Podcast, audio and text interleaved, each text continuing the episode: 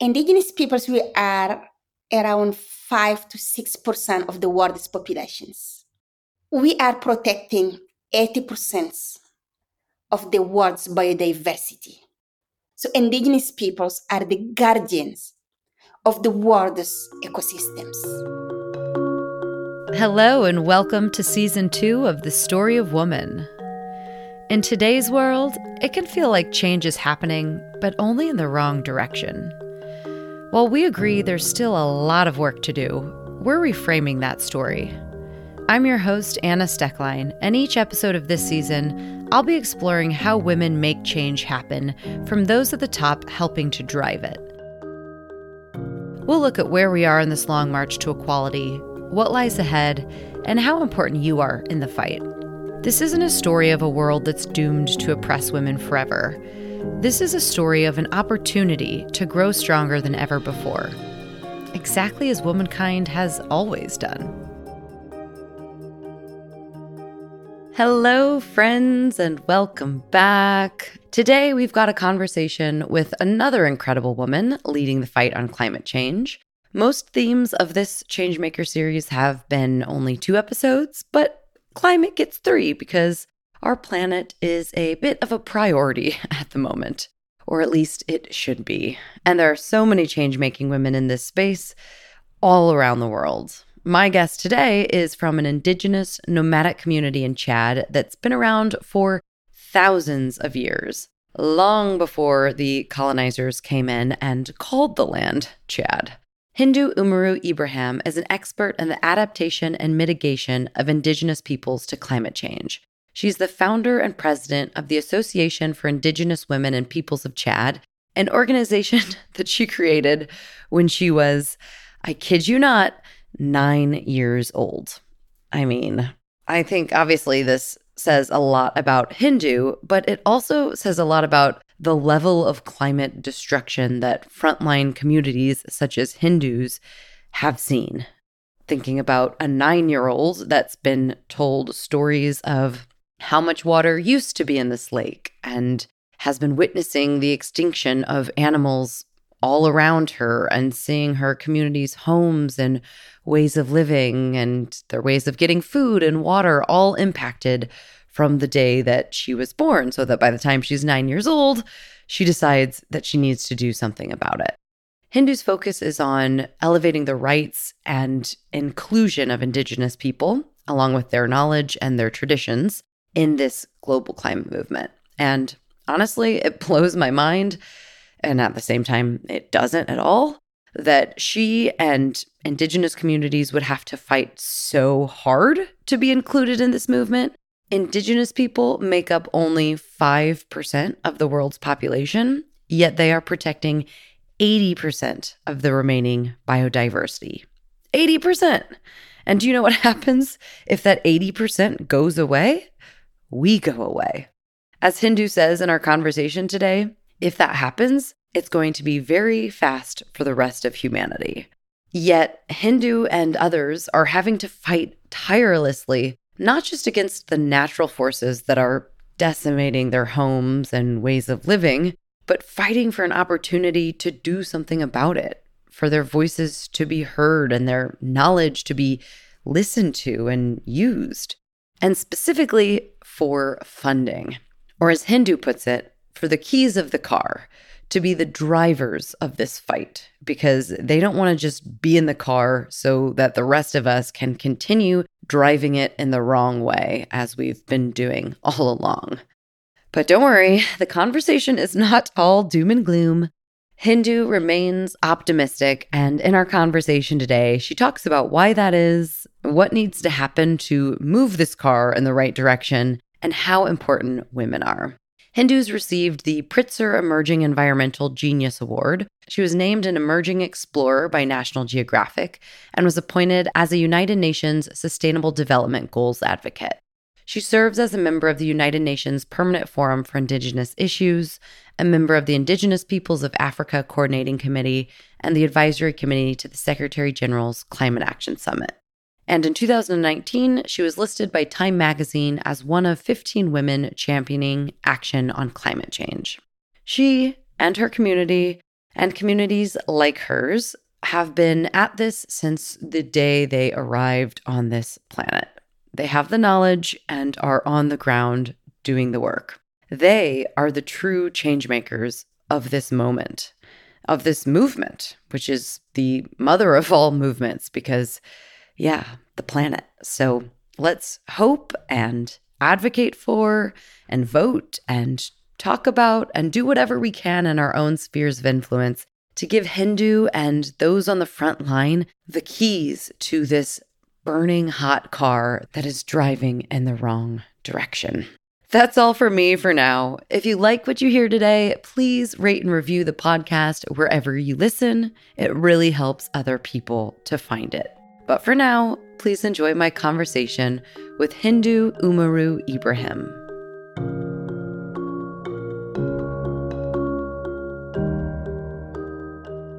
Hi, Hindou. Welcome. Thank you so much for being here today. It's a great pleasure. Yeah, I'm really, really looking forward to chatting with you, hearing your story, and about all the incredible work that you're doing. And to start our conversation, I'd really love to have you tell us a bit about the community that you come from. So, you're a part of a nomadic cattle herding community of people who have grazed the land around Lake Chad for millennia. And that's hard for most of us to kind of wrap our heads around, both in terms of living nomadically, but also living in communities that have been around for thousands of years. So, can you tell us a bit about your community? Help paint that picture for us about what life is like for you inside. My people call it Mbororo, so we are named after our cattle because we do hold a red cattle with the big horn. It is the unique one around all Africa. And it is the cattle that used to walk like kilometers and kilometers, thousands of thousands of them. So then we have been named after the cattle, so they call us Mbororo people. We are part of the bigger Fulani groups, but we is still the one who are keeping the culture, the traditions, and living in a remote area. So before the colonizations, it is all our land. Chad, Cameroon, Niger, Nigeria, Central African Republic, even to Sudan and now to DRC. So because we are the peoples of the land, we do not know the borders before 60 or 70 years ago that when the colonial come and decide to cut our land in the pieces. So personally, from my own family, I found myself across the border. I have my direct cousin who got a Central African Republic nationalities, Cameroon nationalities, Niger nationalities, Sudan nationalities, and personally, as I get born in Chad, raised in Chad, so I got a Chadian nationality. And I found that so in fear because people do not understand the thousand of years that we live in harmony with the nature. And they just to come and cut the land and break the family, I can say, because it is my cousin directly. So they get a different nationality. However, we have the beautiful history of living because we live in harmony across a different ecosystem. So I grow up between living in my community who are a cattle herders. So some of us are 100% nomadic to today, living from one place to another one to find water and pastures. So we can live up to 1,000 kilometers during a year and come back around the Lake. And some of us lost their cattle due to the climate change, biodiversity loss, and also some conflict like the Central African Republic. And they become a semi-nomadic. So they settle in some space, and then during the rainy season, they are around the villages. During the dry season, the young man take the cattle and go very far away for at least between three and nine months and then they come back to the communities. So that's mean I come from a nomadic and semi-nomadic communities and that helped me to get to culture growing up in my peoples where I understand how they are living, what they are standing up always for the land, for the nature, for the planet, and between going in the school in the city. So that's where I come from and very proudly. So beautiful. And to put that into perspective, you mentioned you can move up to a thousand kilometers within one year. That's roughly the size of California for all of our listeners to be able to envision that. So quite a lot of moving and one can imagine the types of changes that you have seen living this type of life over the past few years, few decades. Obviously, your focus on environmental advocacy stems from a lot of this own firsthand experience witnessing the effects of global climate change on your community. You've mentioned a little bit already, but can you tell us about the types of changes that you have seen and in what kind of time frame living in this community? When you are living in the community, that their life depends from the rainfall you understand immediately the little change in your life. So my people follow the rainfall. When we got a good rain, that means our cattle can get the good pastures. And that means we can get milk, we can get butter from the milk, we can sell it, and our economy can go up and we can find some food for ourselves and we can be healthy. The opposite way, little things become a huge issue for the entire communities. And that is what we are living because when people talk about the climate change impact or biodiversity loss, for me, I'm not reading that in the book or seeing that in a documentary just like held for one month of shot maximum. I lived that since I was young. So one of the examples I can share when I was young, and then playing with the kids in my communities, we used to play with a lot of colorful bears that now I'm seeing only like in some documentary of Amazon. So we play with those bears. We have a lot of grass. We have the rainy season that starts from the north going to the south, from the south coming to the north. So until nine months of rains. So that means we have a lot of ecosystem and a lot of species. And now, those kind of birds that I'm talking about, I'm seeing it like a dream. The blue, the red, the yellow that are chanting, playing just next to you. I do not see them anymore. So when we say we are losing one millions of these species, for me it's not a number. It is a reality that I left personally, not someone that taught me completely and why it's changing. So the rainy season changed a lot for us. The rainy season become more and more irregular. It can come with a heavy rains that can flood everything, flood the crops, flood the pastures, flood the home of the peoples. And this is what is happening this rainy season in my hometown, Chad, but even in Niger, in Nigeria, because of course the rain do not have any frontiers. People become homeless overnight. We never expected to have this kind of rain. My own brother's dad was sleeping and he wake up in a water and everything flooded. Within a week, the water went from 50 centimeters to one meters and a half so to take off the stuff, they have to swim in this water. They have to take the canoe. And today, now I'm talking to you, the homeless people are thousands of them just around in N'Djamena city. They have nothing else, no food, no shelter. They cannot take their children to school. They cannot have the crabs. They just like left in them on, and it's happening over the night. The year before, we got a very heavy drought. We got cattle dying. We got even the camels dying.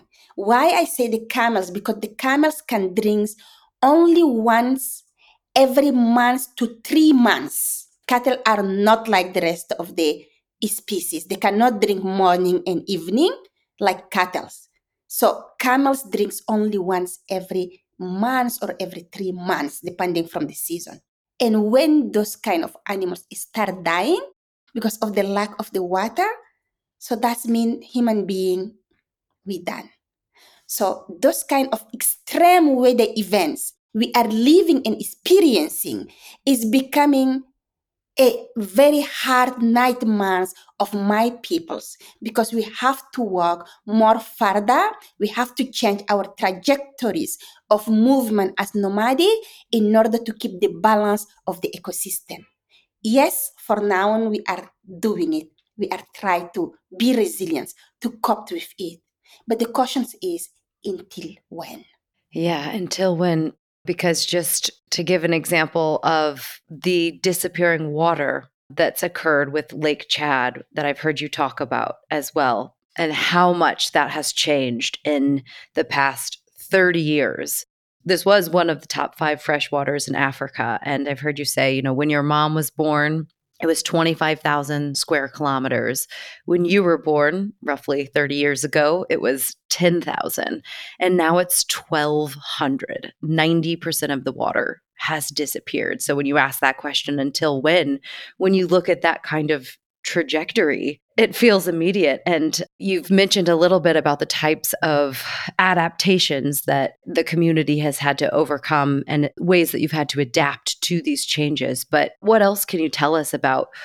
What your community has had to do to adapt, especially in terms of this disappearing water when you're migrating to find the water in the first place. What does a massive lake like Lake Chad being 90% less than what it used to be. What does that mean for the reality of people in day to day life?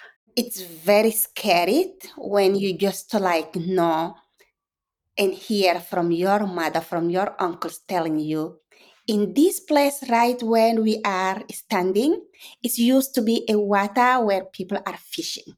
And then you like, what? In this place, it used to be like a water so that how Lake Chad is dramatically changed and evaporated, disappear. So 90% of the waters that were more than 40 million people living and depending on it, seeing their life, it's just going. And that's also why around Lake Chad you have a lot of conflict. From all the humanitarians to all the terrorists to the war between communities. So it's become a matter of survival, and people have to fight each other to get access to those shrinking resources. And of course, many other places also where people are losing the resources, they come back around the Lake Chad because the only wet land areas and some water that are remain there. And you cannot chase them because when someone looking for the food you cannot chase them. Who are you to chase those peoples? Because you are all coming from nature and you depend from the nature. But that's also the space where my peoples are learning over centuries and thousands of years of a traditional knowledge. And that's also what makes us more resilient, even with the changes. We found ourselves to adapt to know where is the water when it is the year of the heavy drought, to find where there is food when it is the years of heavy flooding every crops. So I used to say that my peoples are the engineer of the nature.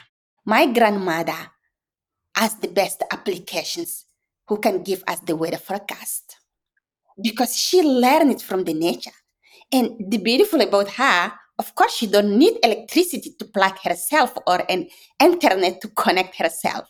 Her electricity and internet are coming from the trees that she know from the fruits from the flowers. It's coming from the cloud that she's watching every day from the sky that are having the star positions and it's coming from the wind directions.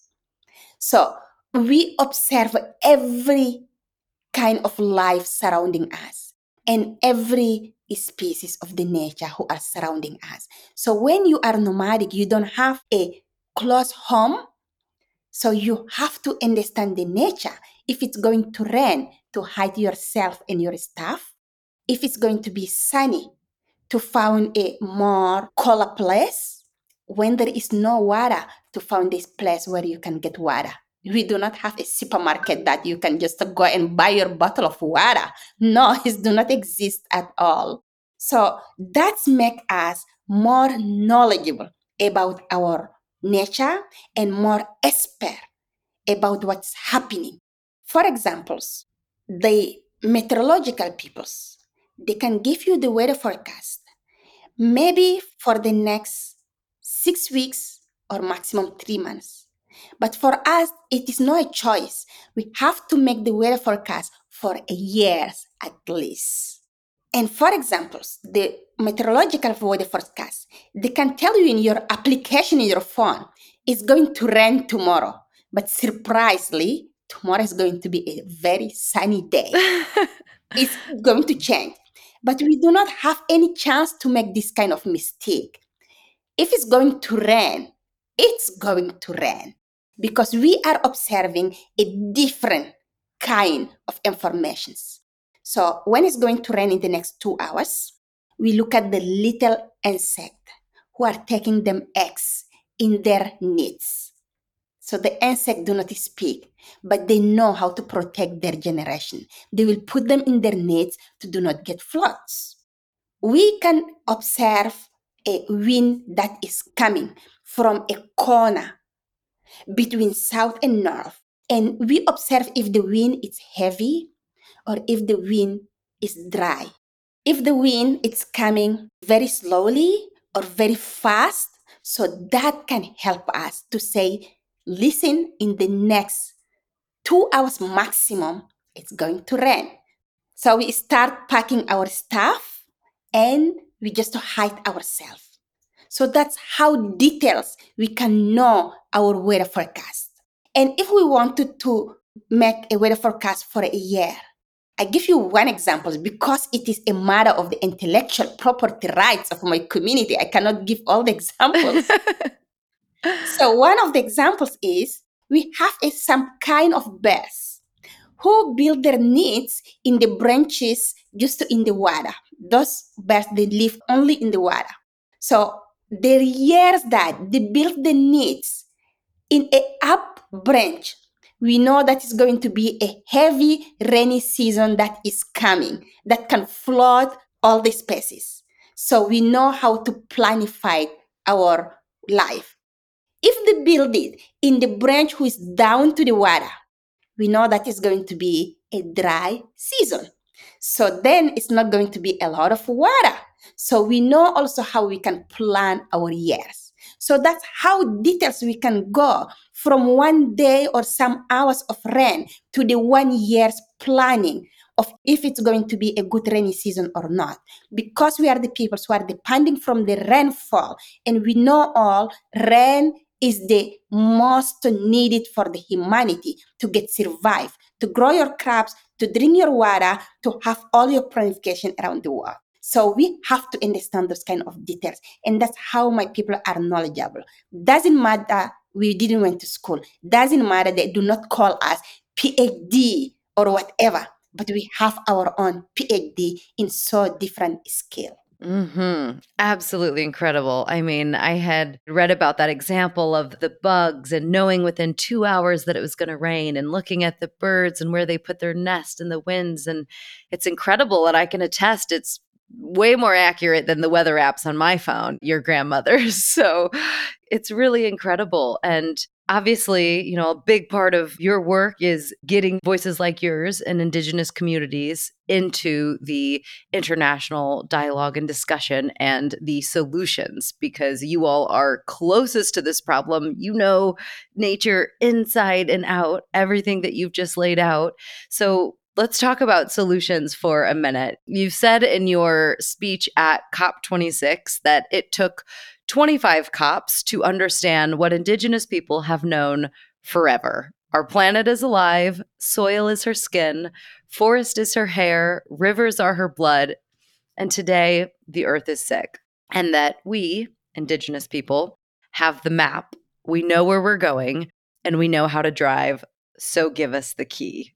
I think we can really all start to understand why Indigenous people are best placed to be driving the cars right now. But tell us about some of the knowledge and solutions that you see as most essential for addressing the climate crisis? Absolutely. Firstly, that the audience need to understand indigenous peoples we are around 5 to 6% of the world's populations.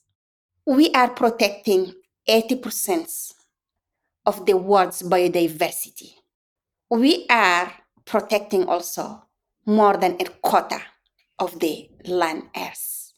So that means indigenous peoples are living across all the ecosystem, from the mountain to the desert to the savannas, of course to the tropical forests.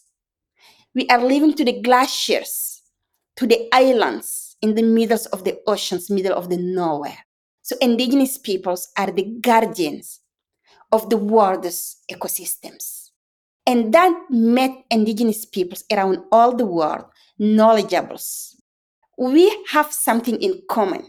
It do not matter also, I do not speak the same language to my indigenous brothers and sisters from the Amazon or from the Arctic or from the Asia, but we do have our common language, protecting the Mother Earth as duty not as passions.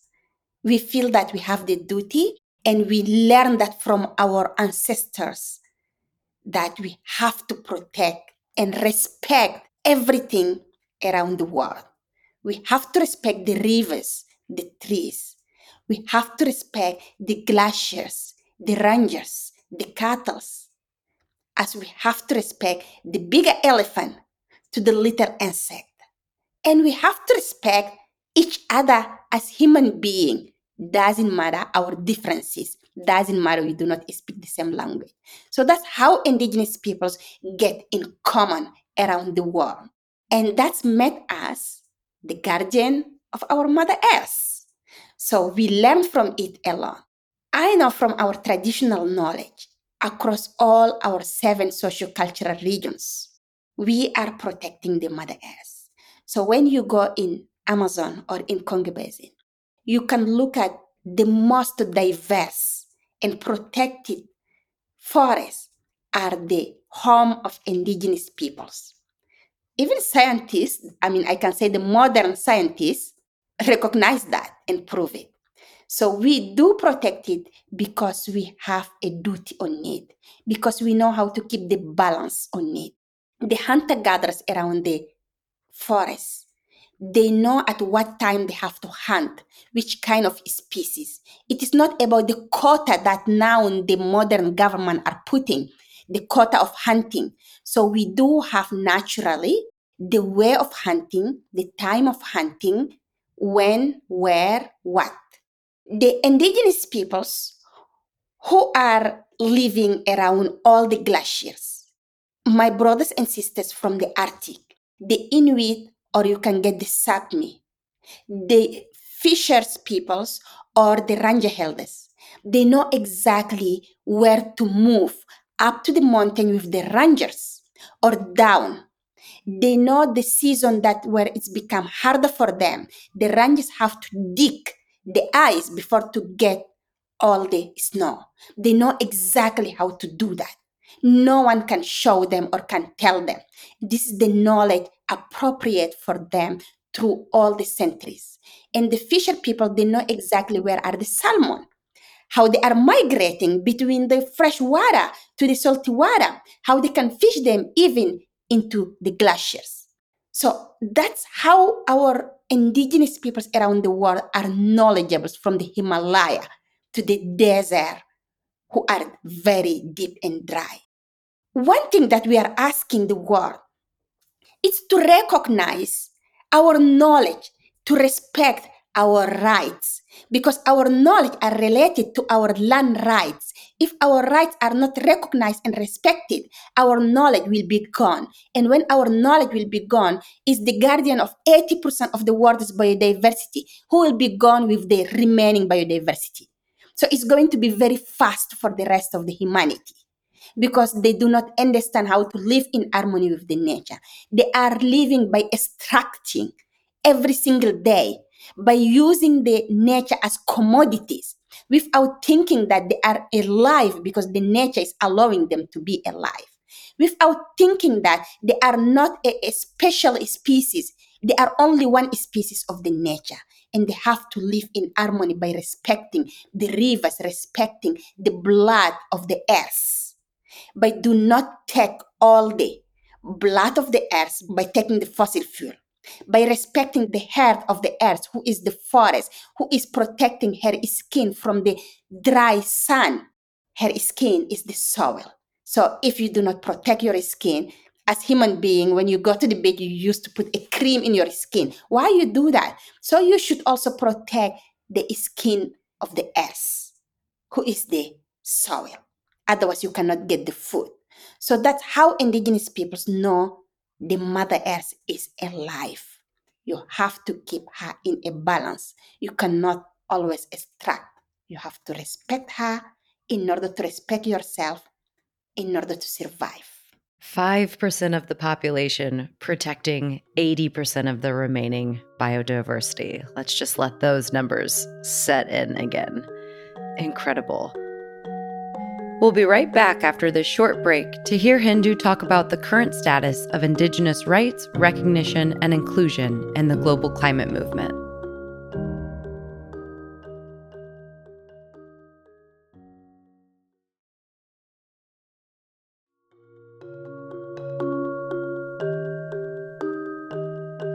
So I've heard you say this sentence before, which just resonates so true and I think is very powerful. You've said people still believe that Indigenous peoples represent the past, but let me tell you, we are the future.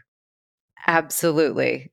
I sure hope so. I'm saying, let's give you the keys to this car because you've been doing this your whole life. And as you've alluded to, and again, to read something else that you've said, you've said if you're born an Indigenous person, you're born an activist because you're born with the problems surrounding your community. So this is generation after generation and everyone in these communities alive today have been growing up with this knowledge and as you say you need the rights in order to be able to maintain the knowledge in order to be able to save the earth so what is the current status around indigenous rights then do you feel like that has been improved over recent years? And how much further do we have to go from your perspective? It took the world so long until the COP in Paris, 24 years before to understand, yes, indigenous peoples play a crucial role. So that was the first step. But after the Paris, it was also just like a documents. So it took them again couple of years before we come to Glasgow in the COP26 to celebrate all indigenous peoples need the support, let us invest on them. I was so excited when I saw the 2nd of November. I will never forget that. We just like standing up in a big room with all the head of state. I remember also there was the Prime Minister of UK who spoke, the Prime Minister of Indonesia, of Colombia, and it was immediately me who spoke on the name of indigenous peoples. And after me, Biden came in the stage and he spoke.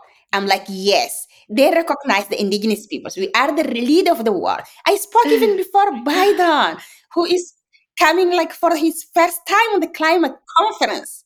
But after one year, when we come on the COP27, when they have the 1.7 billions for indigenous peoples, the commitment, they have to report back. During the reporting back, we figure out only 7% of these went to the indigenous peoples. Even the 7%, we cannot name who from the indigenous communities that get it. So the 93% went to the big NGOs and the government as usual. So the issue is not recognitions of the indigenous peoples are leader at the international level when we talk about climate change or biodiversity. The issue is to give us the key, where us the key. We don't want it to be in the car just so you drive us in the wrong way as you did. So the investment on our names is not coming to our people. And this is so unfortunate because it's going to delay all the solutions that we are looking for. So, what we are asking as indigenous peoples, we are asking for direct access funding to our communities, to our peoples who do have the knowledge and who are doing the action on the ground. Why they cannot trust us just to give us the funding? Why, when we say we protect the 80%, they are all agree? So if we protect the 80%, that means we can manage the little money that they are just putting in the tables. So we are the best who can manage it. Maybe the way that we are managing it is not the way that they get to school by putting the Excel sheet or thousand of report. But for us, it is not the matter of the Excel sheet of thousand of report. It is the matter of restoration of the nature that you can see by your eyes, but you cannot just read it somewhere. So my cousin who cannot do an Excel sheet she can help to protect an hectares and hectares of the ecosystem. So why they cannot trust us for the first time? Why they cannot put the cash in the table? We cannot live in the hopes. We cannot live in the commitment. We can live only when we have the real actions. It is not time of negotiations anymore. It is time of the action. That's what indigenous peoples are looking for. But they also must play their roles we cannot do everything in their place. They are the one who can stop the fossil fuel to shift to the renewable energy. They are the one who can do the right policies to vote for the right peoples who can change our planet, who can respect it. We cannot do that in their place. We can stand up as front frontline fight for our land, get killed as all what we are seeing, the environmental activists getting killing every single day. Yes, we assume that we will stand to our land. But they are the one who can stop the fossil fuel and shift to the renewable energy. They are the one who can stop all the duty building infrastructure to shift to the very friendly ecosystem build infrastructure to give the future to their own children. Because as indigenous peoples, we are building our future. We didn't wait for them. And we will be doing that because we do not have any other choice. And we believe on our Mother Earth to live in harmony with her. So they have to do their job because we are doing ours. Mm-hmm. 7% of funding to groups that are protecting 80% of biodiversity. It just seems so, so common sense. But it's indigenous groups and it's also women and female led organizations that are not receiving funding and not getting to drive the car when they should be driving the car. Because you advocate both for indigenous rights and inclusion and also women's rights and inclusion. So I want to make sure that we talk about that aspect as well from your standpoint and you know within your community and everything that you've seen what makes women well positioned to lead in these efforts and what is the reality there in terms of giving women the keys to drive the car? Actually women are the best who can drive any car about economy about environment about education about health. Women are the best drivers. Look at covid who are standing up for all the world's communities, who are doing all the nurse issues. They are women. Look at during the COVID also who are doing education of the kids at home. They are women who are fitting the man, women who are fighting climate change when men leave the communities because they think that the solution are outside. They are women. So women are the solutions in every communities, indigenous or not. But sadly, women also are the most impacted when we talk about the climate, environment, and justice, and all the rest of the crisis. In my communities, the men who are farmers or who are pastoralists, during the dry season, most of them say, You stay home, honey. I'm going to the next city to look for another job and send you the money back. Even your job where you have a contract, your salary will pass only after 30 days at the end of the month. So when you go just in the city, you cannot come to the city and get the money and send it back home. So after all that time, The women who are left alone at home, who have to play the role of man, the role of woman, who have to take care of the children, of the elders, who have to know absolutely where they can get water, where they can get wood for cooking, where they can get food. So they are becoming an hero because they are doing the job of everyone else that left it on their own. So they are the best one also who can develop the knowledge because they become innovators. They have to innovate everything. They have to look at all the kind of the solutions to do not let their children down, to do not let the elders down, to keep the communities together. So that's how the women in my community and in many indigenous communities are playing the big role of the leaders, but they are playing that in a shelter because no one is recognized what they are doing. No one is valuing what they are doing. The finance for climate is not going to the women. It's going more to the bigger organizations who can babysitting the women organization. How it's come that someone who is taking care of you the entire years, you come and just wanted to show her how you can babysitting her? Like, no, it's not serious at all. The women who are putting the food in your tables, because you are in the city, you think that no, she cannot manage the money, you cannot give her the access or the chance. So this is not fear. So women are the solutions, and women are never ego. They always think about the broader communities. They do not think about only themselves to be up. They always go back to them roots. So we need to invest on solutions that held by the women. We need to invest on the group of the women who can come together and protect the entire family, the nations in general. So that's what we need in order to accelerate the climate solutions. But of course, we need also to think about the decision making because we cannot just put them in a solution where, yes, we can give you the money, you do the things. Women need to decide. They need to be the decision makers because if she have a good solutions, so that means she can get also her word to say, not only putting her in the tables to cut the box. So it's check, check, check. No, we don't want it to be a checking list.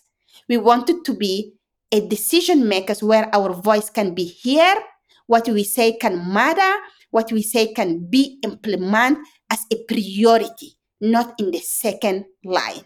So that can change the wheel and that can accelerate the climate solutions. Amen. Absolutely. You're doing quite a lot yourself with your own organization to accumulate the knowledge of women and also to put women in the position of leadership and decision making. So, when you were only 15 years old, is this right? You founded the Association of Indigenous Peul Women and Peoples of Chad, which works with Indigenous communities to help advance women's rights and the rights of Indigenous people. I would love to hear you tell us about some of the work that you're doing with this organization. If you can tell us a little bit about it and some of the projects that you're working on, maybe the 3D mapping. I thought that was a really fascinating one. I'd love to hear more. Sure. So AFPAT is in French. Of course, we are from French colony. So yeah. So it's Association des Femmes Peuls et Peuples Autochtones du Chad. So that's mean like an uh, association of the indigenous women and peoples of Chad who work on two areas promotion protection of human rights and indigenous people rights and protection of the environment of course coming through the three rio convention biodiversity climate change and desertifications but more broader because for us environment is a holistic way of view.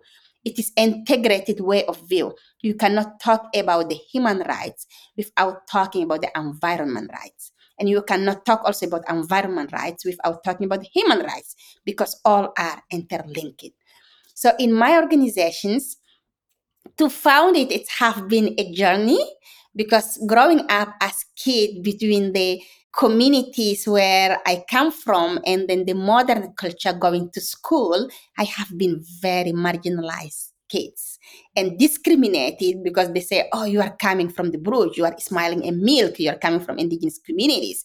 So that was very marginalized way. And when I go back to my community, they say like, oh, the city girl, so you are going to school. I'm like, oh my God. So I have to prove myself in the boss way to prove to my community that yes, I'm the city girls who went to school, who can learn how to write and read, but I'm also a girl of the community where I can know how to milk, how to sell the milk, how to go across all the areas to do what you are doing. And I have to prove myself to know all what you are knowing, maybe better than you.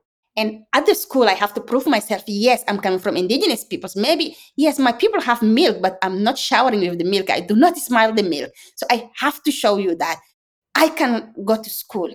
So that make me understand how lucky I am to understand the two culture and how my relative are so marginalized doubly because they didn't went to school and that's what gave me the chance to say i have to create a platform to give them a chance. The girl of my age who getting married in very early age. And when they get divorced they do not have any other choice. So i work to create the associations. The association get his authorizations when i was 14 15 years old. But it have been created since i was nine year Oh old. my goodness. i did not believe that also because it was a fight for me to just like say i have to fight for the girls of my age. So after that the priority is to put accent in the women and girls. But of course without forgetting the entire communities because the man are leading the communities and if you do not put the forces in the man, you cannot see the change at the community level. So we have some projects. I mean, many of the programs, of course. At the community level, we work on the transformations of the products with the women. For example, we do in one regions, women are doing a lot of agriculture around the peanut. So they do everything by hand transformation into the get the oil of the peanut, the butters, whatever. So we help them to better transform and have more revenue. And when they get more revenue, it's help them to send their children to school. It is a project with different components, giving the autonomy financially to the women, help them to take the decisions to send their kids to school and to feed their families. In another project, we do agroecology where they can help to sustain the ecosystem around the national park. In other projects, we do like transformation of the millets. And then in that community, they construct like a school room for the children who can go there, all of them.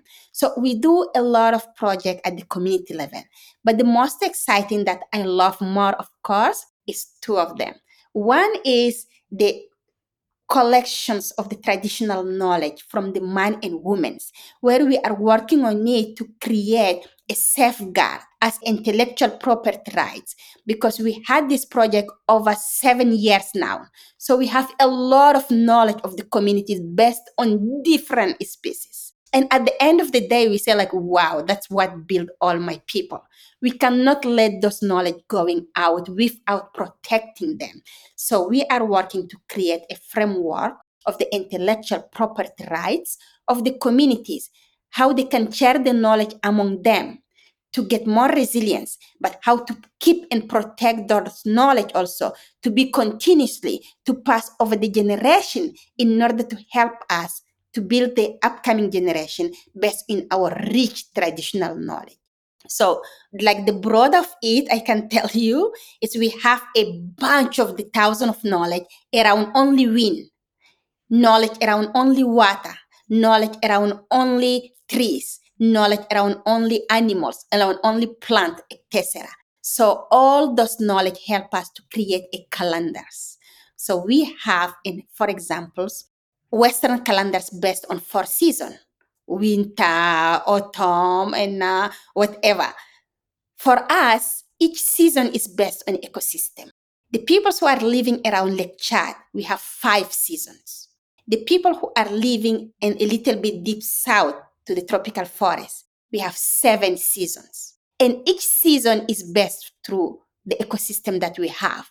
And each season is related to a specific knowledge transitions and that help us to create our own vaccinations. So I love this project because I learn a lot from my people. My second favorite project is the participatory mapping. So we do a 2D and 3D participatory mapping. It is the exercise where we combine science knowledge, traditional knowledge, and technology. I give you one of the last example that we did. We map over 3,500 kilometers square of the land around Lake Chad. In this map, we mapped 2,056 islands, villages, and stopping points of the nomadic peoples. We did that by having a satellite map image, and then I print the map. I go to the community and we sit down. The satellite images, you look at it, you say like it's empty. There is nothing there. It's only an image. Maybe the best satellite image of the world cannot do the concurrence with the knowledge of my community coming from this land because it is a living knowledge that we are putting in the map. But of course, the satellite imagery map gives give us a big repair. So we know where is the rivers. So the man come and put out the bigger repair. The rivers, the mountain, the green areas. That's it. The rest of the knowledge come. We map exactly where are the sacred forests inside the sacred forest, the trees that give us food, the tree that give us medicine, the trees we cannot touch because they are very sacred for us. We map the different water point that I do not know the name in English, French, or whatever language, only in my mother tongue, because it is not only like river and wetland and whatever. We have so different kind of water point that we map on it. We map all the kind of cities where there is a school or not. We map the detailed traditional knowledge of all our communities there. And we agree with the communities which knowledge that we can make open, translate it, to share it, and which knowledge we can keep for ourselves. At the end of the day, the map help us to figure out where are the resources, how we can better manage it, how we can better share the resources to mitigate the conflict between the communities over the resources. Because what is happening, people are fighting to get access to the shrinking resources. And with the map, they know exactly how they can better share it and how they can better reconcile themselves without fighting to the death. The map help us also to be the leaders of our land to take the decisions. So when the project come from development or whatever, they just come with a already cooked idea. They say, we are here, we wanted to give you water because you don't have water. But they do not know the priority of the communities, maybe it's not the water there. The priority is completely different. So the community can say like, thank you, but in this area, our priority is not water. Our priority is A, B, C, D. So then they can take the decision over their own land, discuss with all the development groups to know what they want. The other issue is how the women can be the leaders taking the decisions in a man-led society. So one of the examples who is very funny in that map we did. So people was arguing about the name of a sacred place and then what was in this place and what is now remain. So all the man at the communities, like every leader, we have thousands of people actually sitting over two weeks, man and woman. But man start arguing as usual. They know better. They are the leaders, the elders, the youngest. So they argue. They never agreed. We just like sitting there and looking them and laughing. And then I'm like, oh, okay, did you done? They're like, yeah, we need to call someone. I'm like, okay, let's call them. We call even someone in the phone. Nothing. So I'm like, okay, let us hear from women maybe. Only one woman is stand it up, start to explain the place, the way, and all the people shut up. Everything is silence. No one is talking, no nosy. And you feel it. You feel it that the truth is coming to the surface.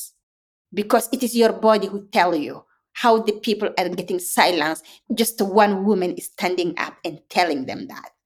At the end of the day, she explained everything. And I turned it up to all the community leaders. Say like, what do you think about what you said? Said like, yes, she know it. Yes, she know. You hear it just like yes, and heads are checking everywhere. Now say like, amen. Now we have to change the rules. Let us let the woman speak because they know it better than you. So you can learn also from women. It's not a shame that you learn from women. It is a knowledge exchange. And let your children, the young people, learn and understand and we get a different methodology of running the map because man can talk but women also can talk no one can tell them no i'm the man i know better than you so i really love the way that the mapping is empowering the women to speak themselves and of course the map is amazing because it can be duplicated in any place that's why like this year I will do another map in Chad, but I will do another map in another country, probably in Niger, to do a 3D participatory mapping. So the mapping is the best tool that can combine the science knowledge, traditional knowledge, technology that can give the communities who didn't went to school all the tools to build their own map, to share resources, to mitigate the conflict, and to be the leaders of their future.